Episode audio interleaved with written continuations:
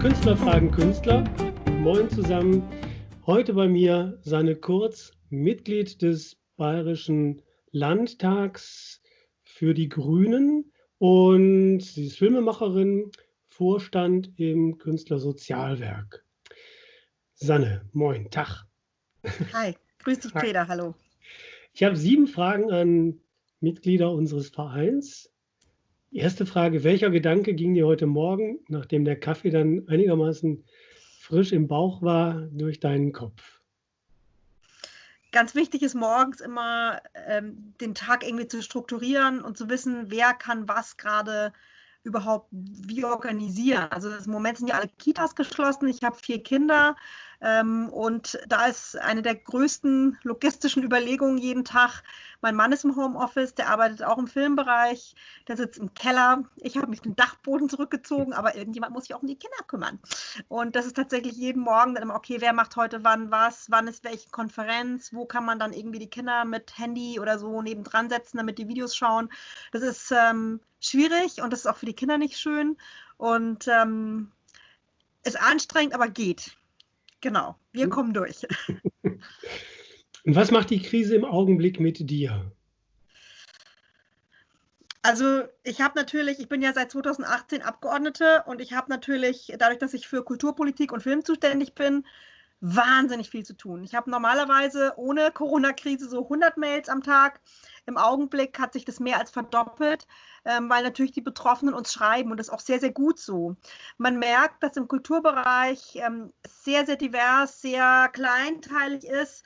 Das heißt, das nicht so wie die DEHOGA sagt was und alle nicken, sondern also der Deutsche Hotel- und Gaststättenverband ist ja so eine große, schlagkräftige Organisation. Im Kulturbereich ist es viel kleiner, also obwohl wir im Kulturbereich dreimal so viel finanzielle Einbußen haben werden wie der Gastro- und Hotelleriebereich, haben die einfach viel mehr Aufmerksamkeit von Tagesschau bis Presse, weil die eben nur so ein großer Verband sind. Während Kultur, das sind die Leute, die die Bühne aufbauen, das sind die Leute, die hinter den Kulissen arbeiten, das sind die Leute, die auf der Bühne stehen.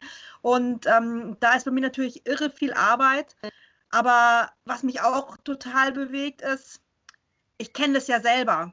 Ich bin Mitglied im Berufsverband Bildender Künstler, im BBK, weil ich als Performerin auch gearbeitet habe, als Freie. Ich bin Filmemacherin. Ich habe vor, glaube ich, 8 Jahren das erste Mal das steuerfreie Existenzminimum überschritten und musste überhaupt erstmal Steuer zahlen und das immer mit Familie und mit Kindern. Und ich weiß ganz genau, wie es diesen Leuten da draußen geht. Ich weiß ganz genau, wie das ist, wenn das Geld für die Miete nicht reicht. Ich weiß ganz genau, wenn auch diese Unsicherheit da ist.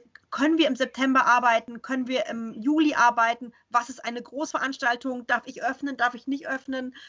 Also das ist was mich total bedrückt und was mich auch nachts echt nicht schlafen lässt. Hat sich dein, ich mache mal so in Anführungsstrichen, künstlerisches Arbeiten, du bist ja jetzt nicht nur Politikerin, sondern auch Künstlerin, hat sich da irgendwas verändert oder wie hat sich die Arbeit verändert für dich oder die Sichtweise? Also meine Sichtweise, ich mache im Moment vor allem im Kunstbereich noch so organisatorische Sachen hinter den Kulissen. Und da hat sich natürlich ganz viel verändert in Richtung von, wie können wir denn Publikum finden? Wie können wir denn auch ein Publikum finden, was bereit ist dafür zu zahlen für etwas? Ja?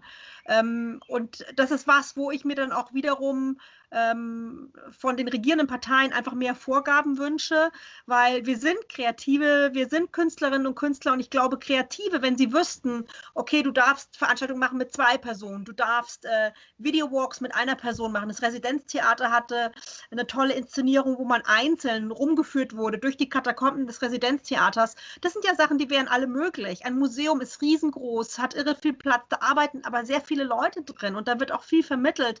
Und ich wünsche mir, dass wir als kreative Rahmenbedingungen bekommen, wo wir ganz klar wissen, unter welchen Umständen wir wieder arbeiten können, weil es gibt ganz bestimmt sehr viel, wo der Infektionsschutz echt keine Rolle spielt und wo Dinge möglich wären. Mhm. Du hast vorhin schon so ein bisschen davon erzählt, aber trotzdem die Frage, was bedeutet für dich zu Hause arbeiten?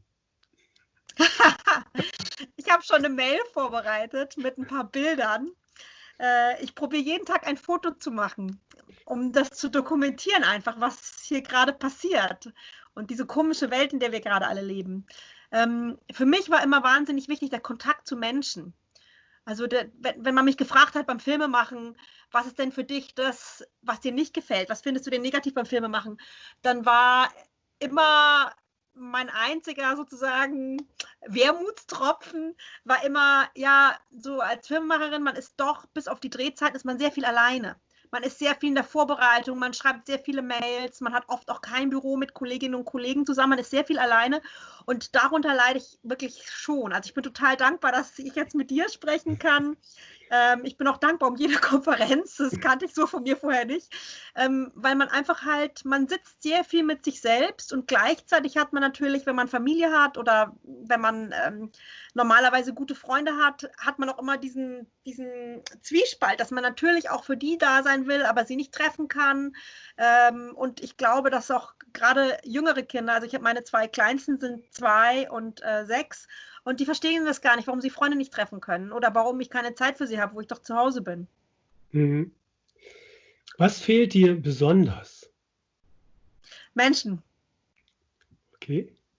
Und was denkst du, wird sich verändert haben, wenn die Krise vorbei ist? Also was ich denke, was sich verändert haben wird und was ich hoffe, dass sich verändert haben wird, sind 2 sehr unterschiedliche Dinge.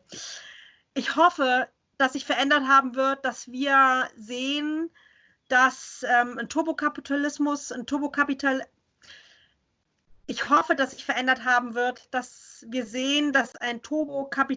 vielleicht nicht das Erstrebenswerteste auf dem Planeten ist. Ich hoffe, dass wir erkennen, dass manche Dinge vielleicht doch nicht so wichtig sind, also dass man auch mit weniger Konsum gut rumkommt. Ich hoffe, dass wir sehen, dass Solidarität was unglaublich Wichtiges ist. Aber ich denke, ehrlich gesagt, dass große, starke Wirtschaftslobbys es schaffen werden, dass sehr schnell wieder der Flugverkehr so ist wie vor der Krise, dass sehr schnell wieder einfach die Maßstäbe gelten, die vorher da waren. Ich hoffe, das wird nicht so sein. Und ich werde auch alles dafür tun, in meinem Umfeld dafür zu kämpfen. Aber da ist natürlich nicht besonders hilfreich, dass wir in Deutschland kein Lobbyregister haben. In der EU gibt es das, da kann man das nachlesen, wer wo, wann war, mit wem gesprochen hat, worüber. Und es wäre hilfreich, weil die Öffentlichkeit dann auch dafür kämpfen könnte, dass diese Solidarität und diese Erkenntnis, dass die bleibt, auch nach der Krise. Ja, herzlichen Dank für deine Antworten. Ich wünsche dir, dass die Hoffnung in Erfüllung geht. Dem kann ich mich sehr anschließen. Und dass du in der Zeit, die jetzt noch da ist, das gut organisieren kannst zwischen Dachboden und Keller.